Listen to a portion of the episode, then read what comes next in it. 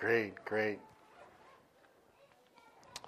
Y'all are ready for exciting time? It sure seems like the kids are, aren't they?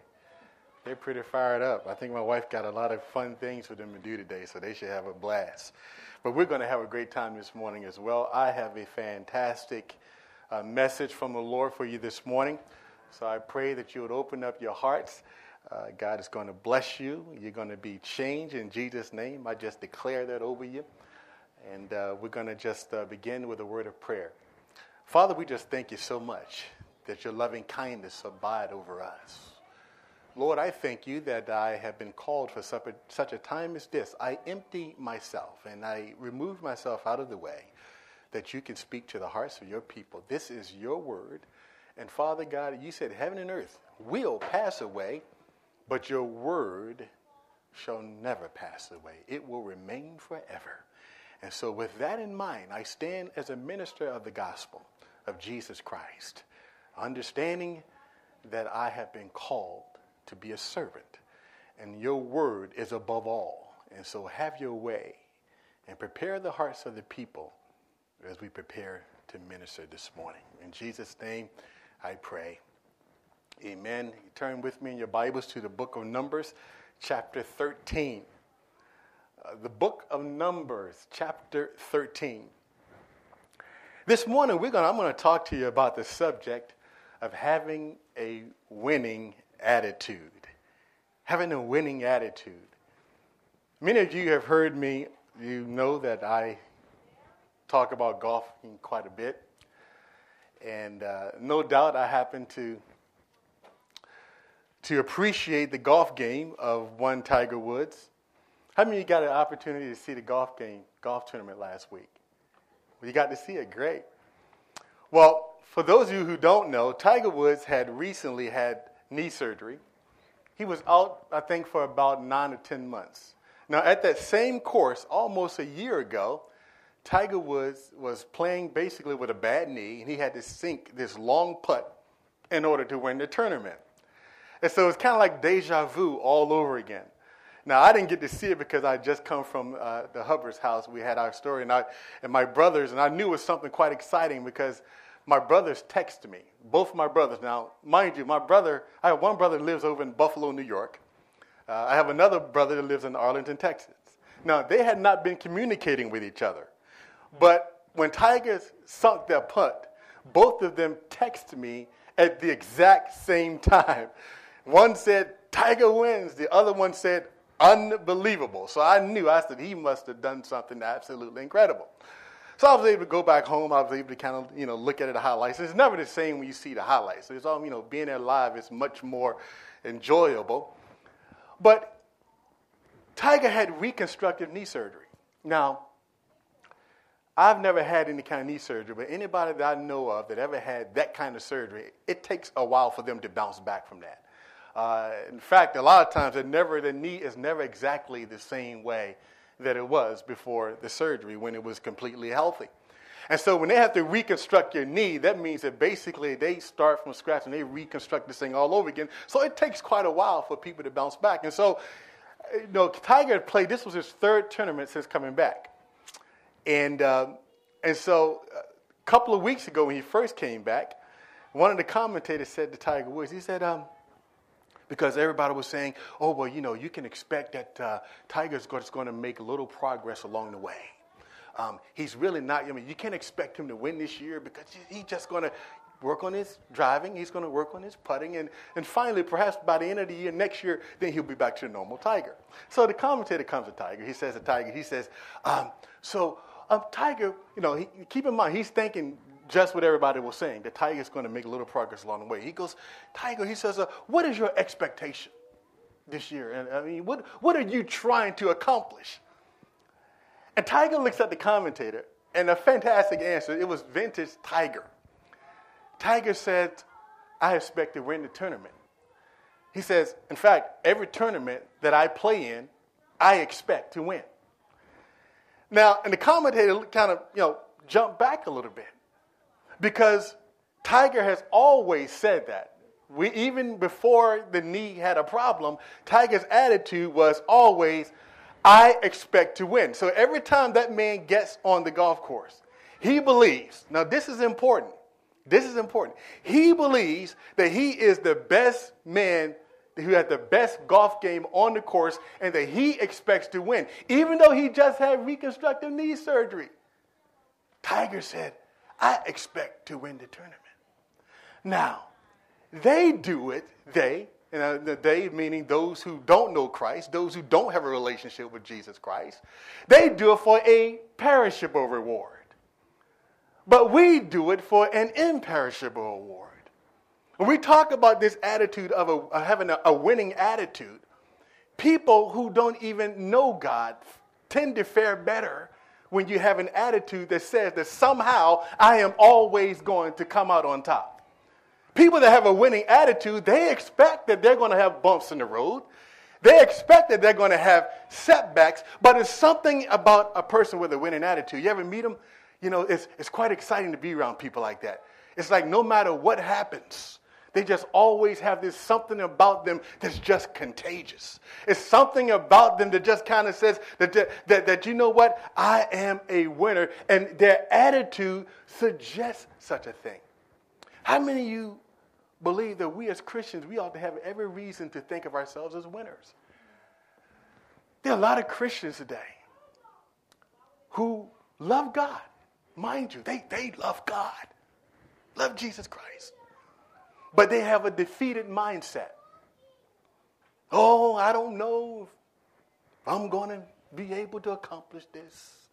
I don't know God really, really loves me because I don't really love myself. Oh, I don't know. I hope that things turn out well for me, but I really, really don't know if they are.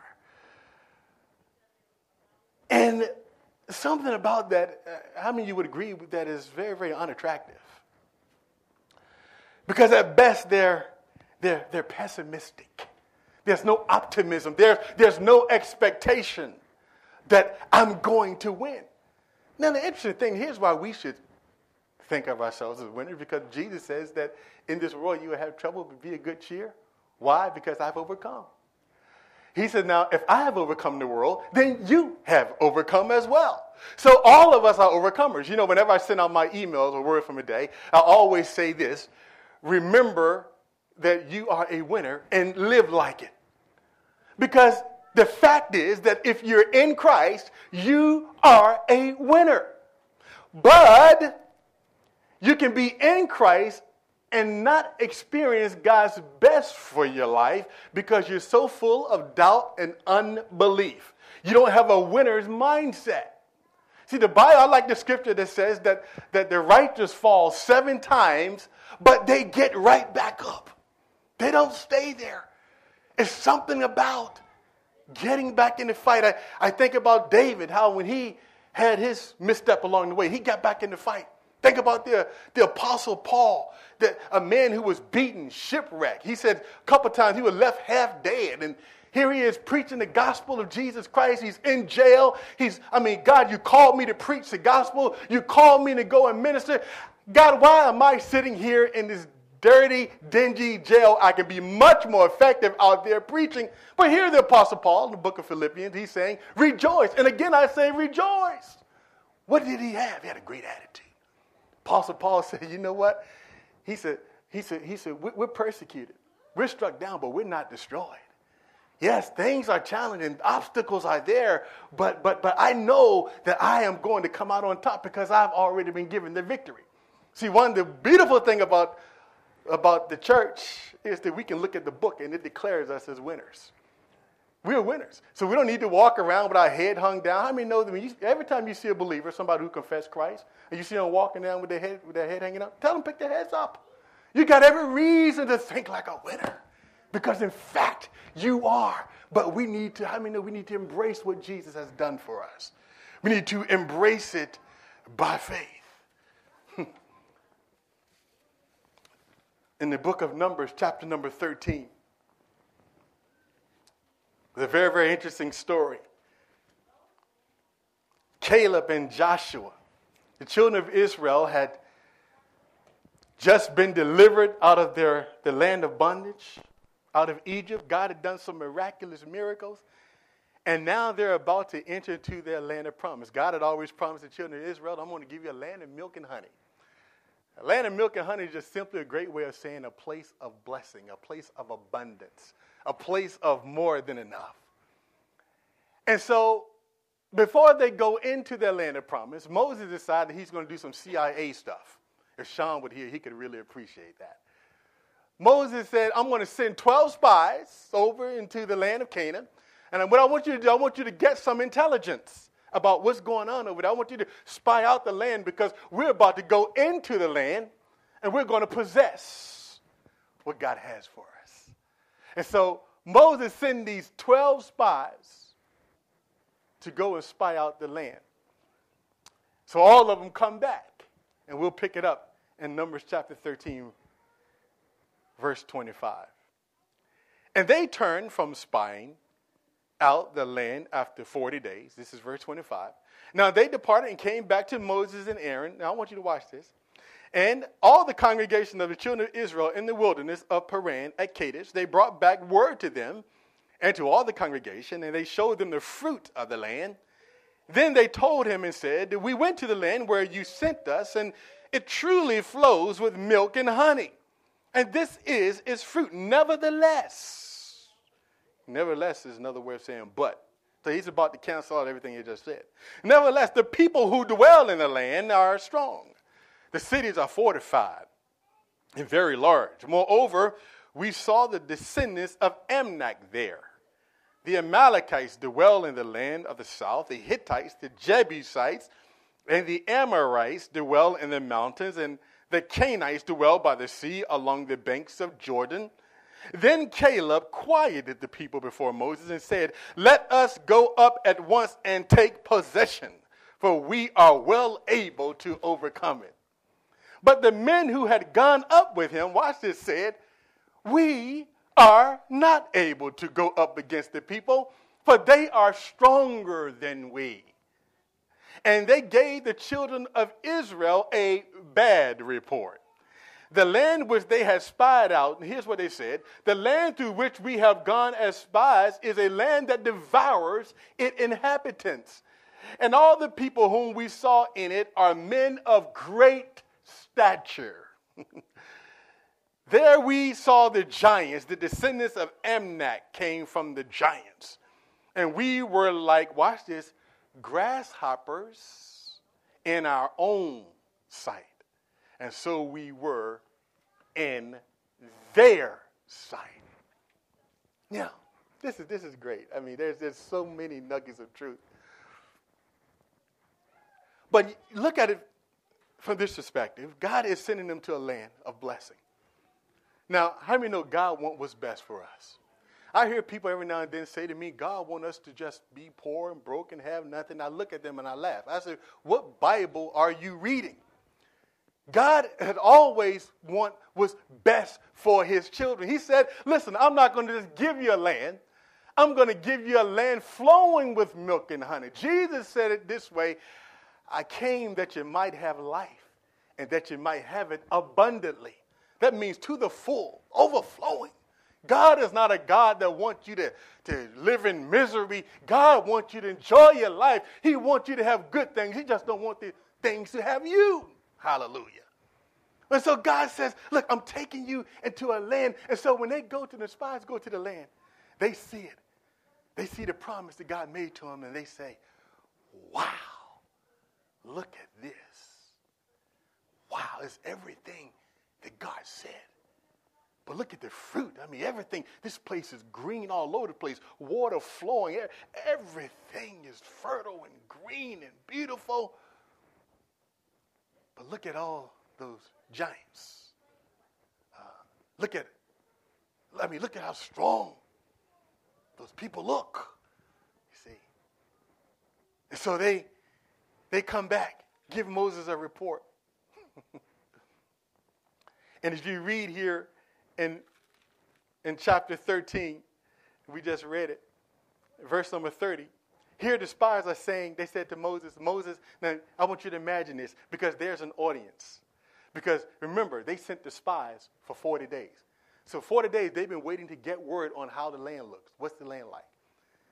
They all come back, and all the people are standing right there, and they, they are listening. What, what, what is it like?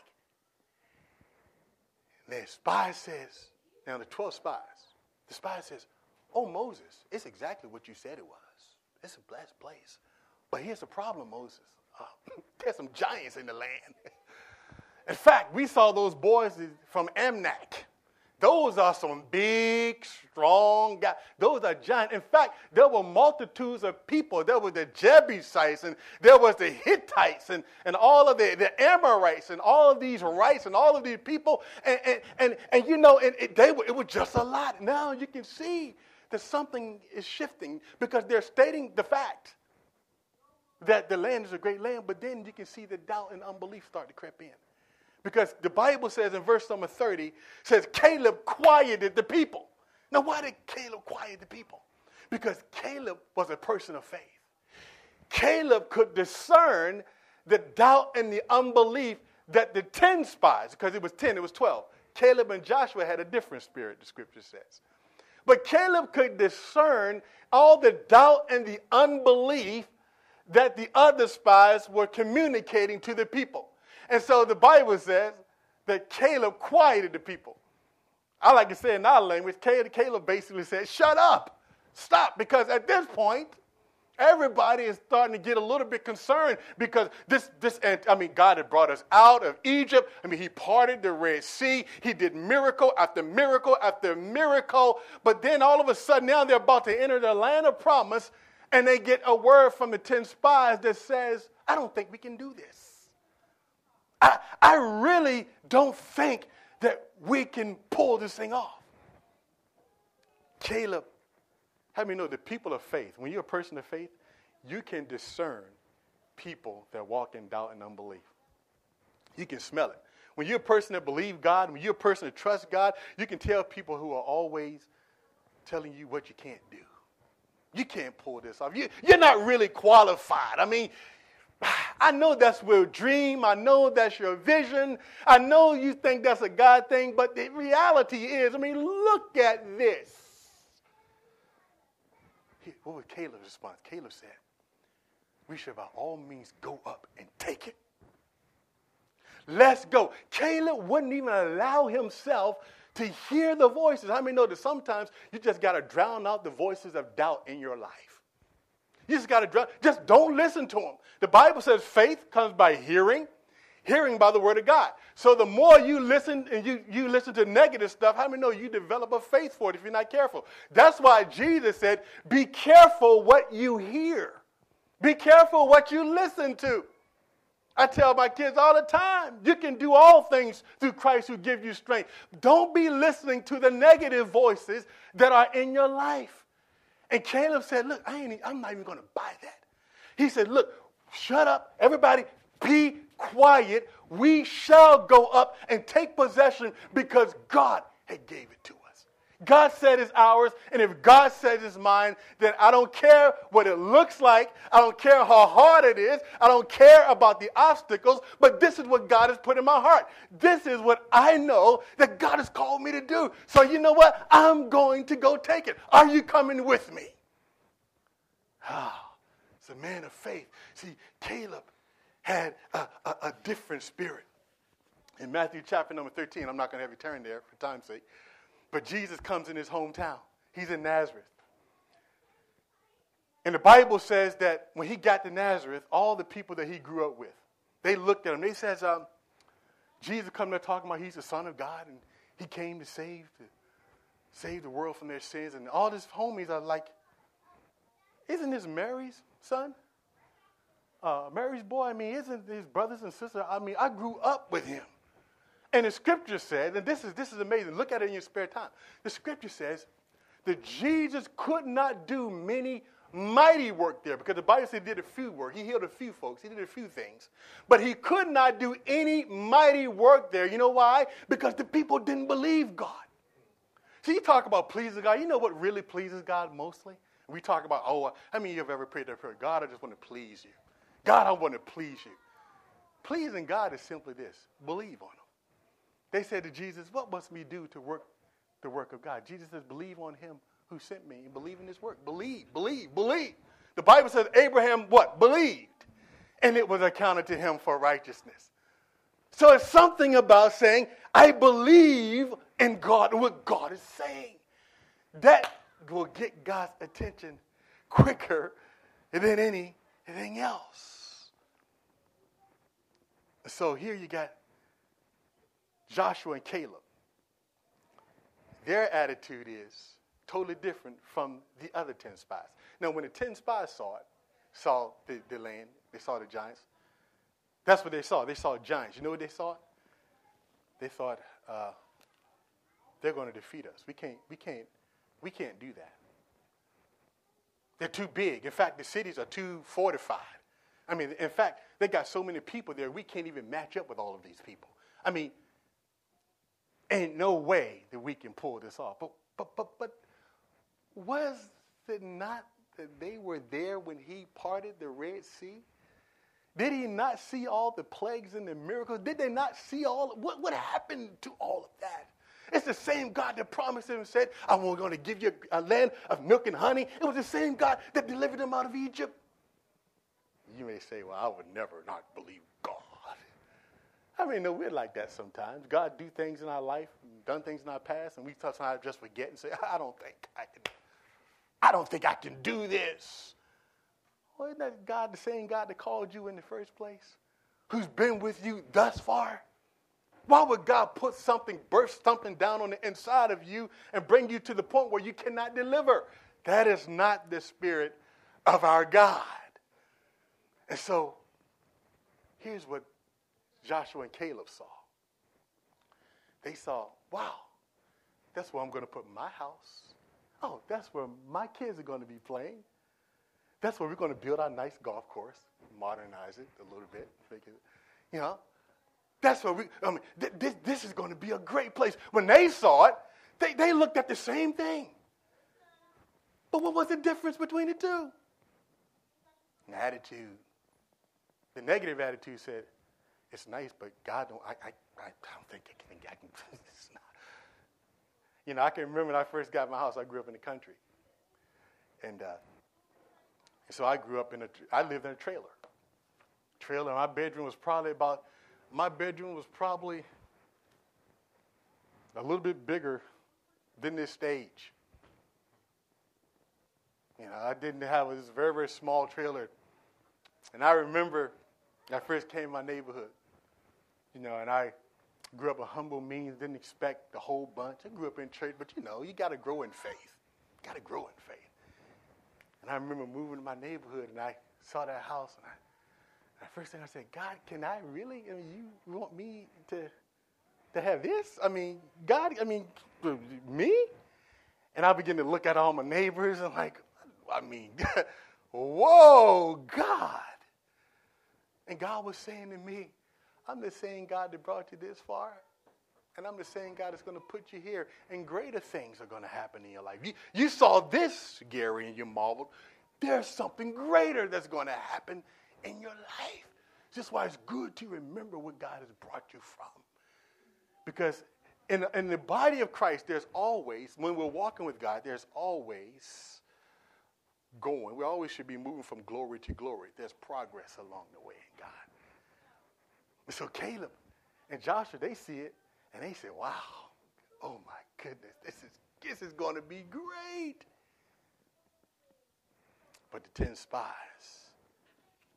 they were completely, had a different attitude and a different spirit. And here's an interesting thing that they said. Now, I want you to hear me when I, when, when I quote this. But they said, listen to this. He says, There we saw the giants, and we were like grasshoppers in our own sight. I call that the grasshopper mentality. What is a grasshopper mentality? See, the Bible says it this way. Let me put it to you this way. The Bible says in the book of Proverbs, as a man think in his heart, so is he. He says, now we were like grasshoppers in our own sight. I mean, we were small. We were just itty bitty people who could not match up. See, if you think of yourself, see, one of, the, one of the things that, if you want to know how other people think of you, if you really want to know, if you care to know at all, some people just say, I don't care what you think about me. That's a good thing, too, because You're confident in who you are. But if you ever really want to just kind of say, well, I wonder how is it that people view me? I have a question. How, how, how do you view yourself? How do you view you? Because if you look at yourself as being small and insignificant and lacking confidence, it's going to come out. People are going to pick up on it. And how many know that the sons of Anak and the Jebusites and the, and the Amorites and all of those folks, they're going to pick up on that and they're going to say, you know what? These people have no confidence that they can pull this thing off. You see, they were like grasshoppers in their own sight. But see, Joshua and Caleb, their attitude was first of all, it don't have anything to do with my power. You see, God is the one that called me in the first place. And whatever God puts in my heart to do, God is able to do it through me. You see, in New Testament language, it goes something like this He who has began a good work in you, he will complete it.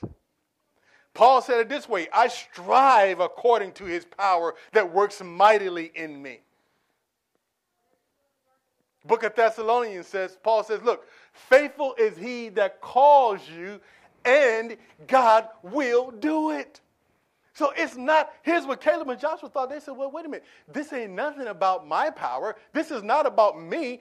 God called us here. And so the reason why I know that we're going to get the victory, because God is with us. Watch what he says here. He, he says in, in chapter 14, I'll just read it in verse number 9. He says, Now only do not rebel against the Lord, nor fear the people of the land, for they are our bread. This is Caleb and Joshua speaking.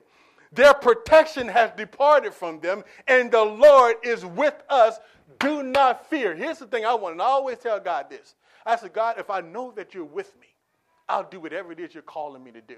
Because if God is with me, He will empower me to do whatever it is that He called me to do. I don't have to worry about it. I just want to know, God, are you with me? Caleb and Joshua said, you know why they said that we are going to defeat these giants? It wasn't because they knew that they were somebody that were spectacular, because they had a perspective that God is the one that's going to do this. God is the one that's going to give them the victory. God is the one that's going to be behind them. They understood that, and their faith and their confidence within God. They had a winning attitude because they had a winning God. And their God is big and strong. He is the King of Kings. He is the Lord of Lords. He has never lost a battle. Come on, somebody.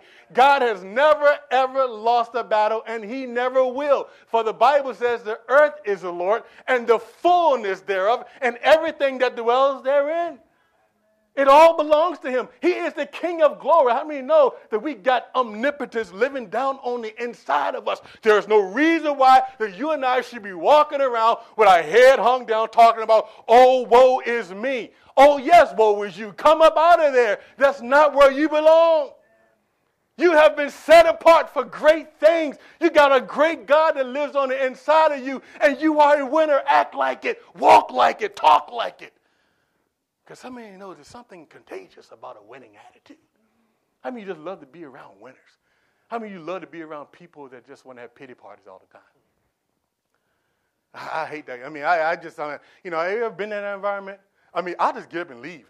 Gotta go because I don't want that all over me. I don't look, I can do bad all by myself. Encourage me. I don't want to hear all the negative stuff about what can't happen. I don't know if I'm gonna make it. Y'all no, I don't have no time for that. I mean, I got this one, bless her heart, this one lady at work. Every time I see her, I, I start I, I hate to say this, listen. Now, nobody here has done this. I don't feel this way about anybody here. But every time I see this woman, I leave, I run.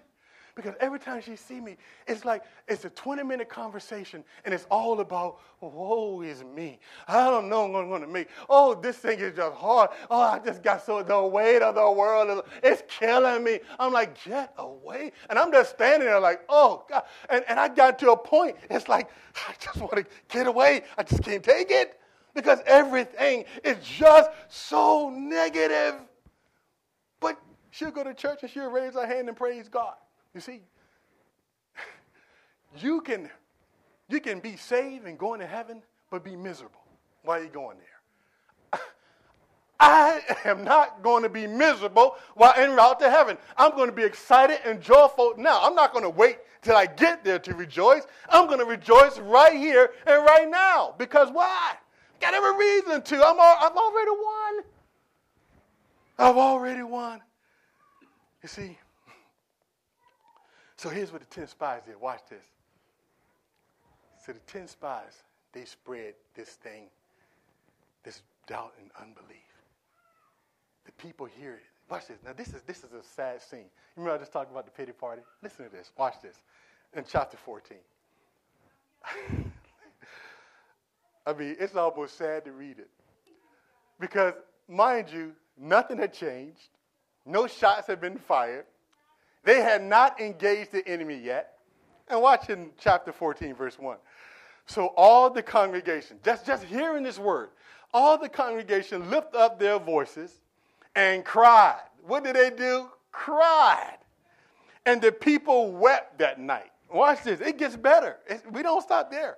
And the children of Israel complained against Moses and Aaron.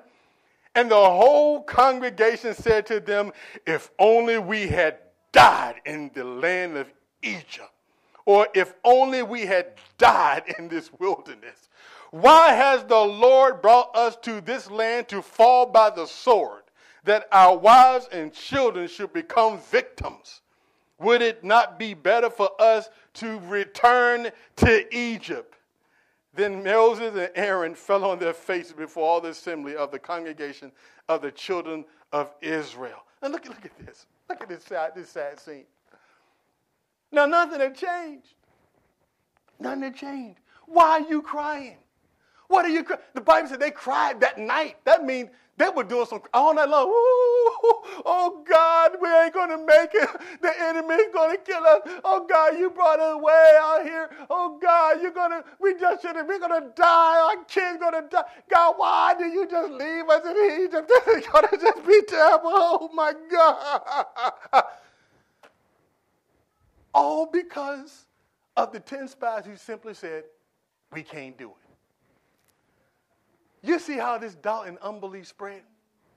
They start, first of all, 10 spies would have been fine. That's why Caleb had to tell them, shut up. That's why you got to shut up the voices of doubt in your life. Remember, I told you, God called you to do something, God put something in your spirit. Connect with people that's going to encourage you in what God has called you to do.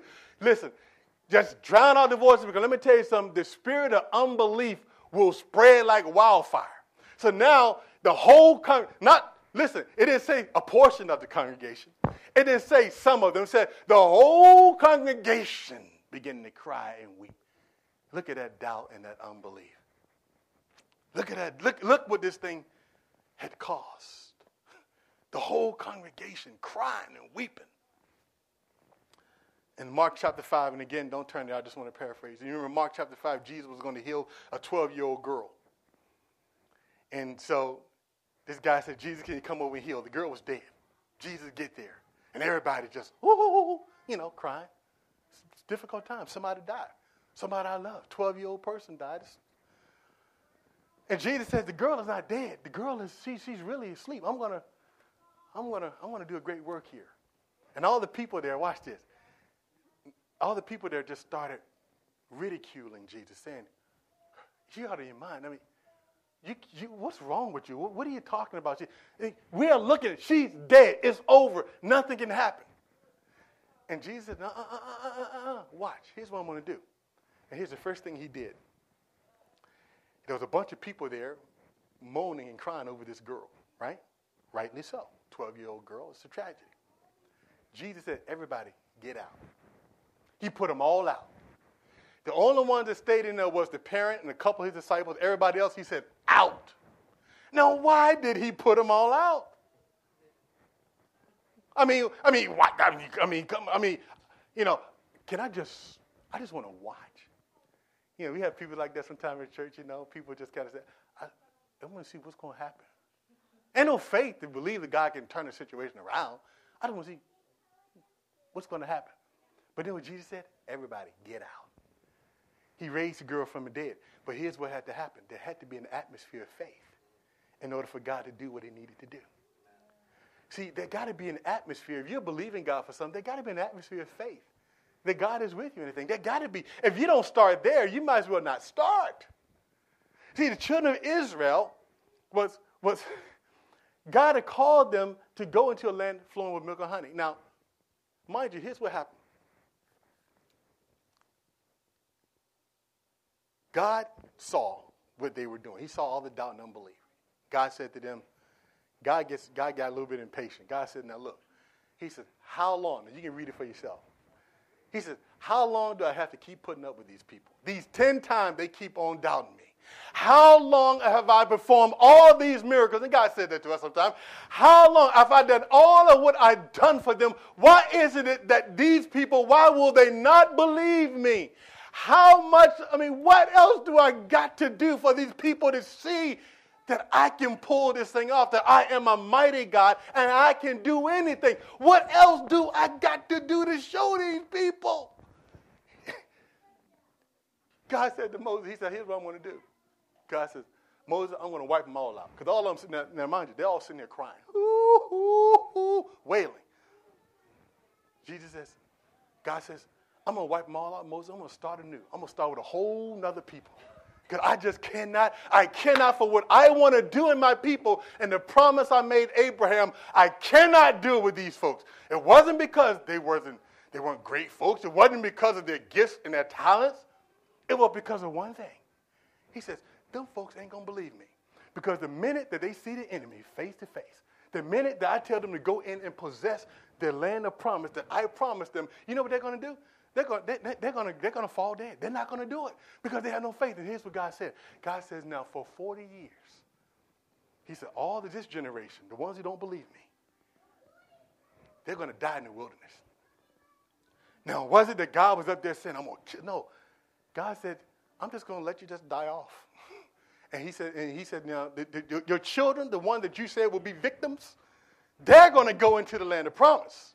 But all the folks around here that will not believe me, I cannot, they will not, I swear, God said, they will not enter the land of promise. Why didn't they go in? See, one of the things about I've learned about God, and we all like to feel sorry for ourselves sometimes, right? Now, let me say this to you. Now, hear me in the right spirit. God will sympathize with you because God is the God of all comfort. God understands when we go through a difficult time, and you know, every now and then you you're tempted to flirt with feeling sorry for yourself. But here's what I learned about God. You can feel sorry for yourself all day long. But until you get up in faith and say, okay, God, I'm going to believe you, this is over, I'm, it's time to move on, you'll stay right where you are. You'll stay right where you are. He told children Israel. Now, a lot of them, if you go read the story, a lot of them say, "Oh God, we're, we're sorry, Jesus." God said, "No, no, no, no. I, I, I cannot, I cannot do it with you because you won't believe me." At some point, we got to have faith enough to say, "You know what, God? I'm going to believe your word, and I'm going to go and do this thing. I'm going to move in faith. I, am not going to say, listen, I'm going to have my attitude is going to change. I'm going to believe that I am going to get the victory through. Now, now watch this. Listen to this. Listen to this. Caleb I want to read this verse to you, and we're, we're, we're closing this thing down. But, but what Caleb says, he's, listen what God says about Caleb and Joshua. this, is, this is something else. He says, now, starting in verse number 21 of uh, chapter 14, he says, uh, But the Lord says, Truly as I Truly, as I live, all the earth shall be filled with the glory of the Lord, because all these men who have seen my glory and the sign which I did in Egypt and in the wilderness and have put me to the test these ten times, they have not heeded my voice. They certainly shall not see the land which I swore. God wants to bless us, but God said, because you won't believe me, because you don't trust me, because you don't have an attitude of faith, then nor shall any of those who rejected me see it. But my servant Caleb, watch this, because he has a different spirit. Glory to God. He have a different spirit in him. He has followed me fully. I will bring him into the land where he went, and his descendants shall inherit it. Jump on down to verse number 30. He says, Except for Caleb, the son of Jephunneh, and Joshua, the son of Nun, you shall by no means enter the lands which I, which, uh, which I swore I would make you dwell in. In other words, here's what God said to them God says, Joshua and Caleb, they were the only ones out of the whole generation that went. The ten, there were 10 spies, 12 spies. 10 of them, they died of a plague. The rest of the congregation, God says, for 40 years, I'm going to let y'all die off until I get some people here who want to believe me. So here's where we got to, here's where we are. We got to learn. We got to come to a place where we say, God, I believe you. God, I, God, I believe that no matter what the obstacles are, I know there are giants in the land. I'm not going to deny reality. You know, you, you used to have the faith movement. People used to say, uh, you know, they'd be sick of the dog puking and throwing up. I'm not sick. I'm not sick. I'm not. No, you're sick. I can see that you're sick because you're puking. But you believe that your God is going to heal you. See, there's something, we don't deny reality. Yes, there are giants in the land. I'm looking, I see the same thing you do, but my attitude is different. I, I am going to win this thing. We're going to, we're going to, we're going to defeat this thing. We're going to come over to the other side. Joshua and Caleb, you two, you're the only ones. They wait. They got into the land of promise. Everybody else didn't make it. They didn't make it. Was it because God was mad? Was it because God was showing favoritism? No. Because two had a great attitude. And here's what they said We're going to win this thing.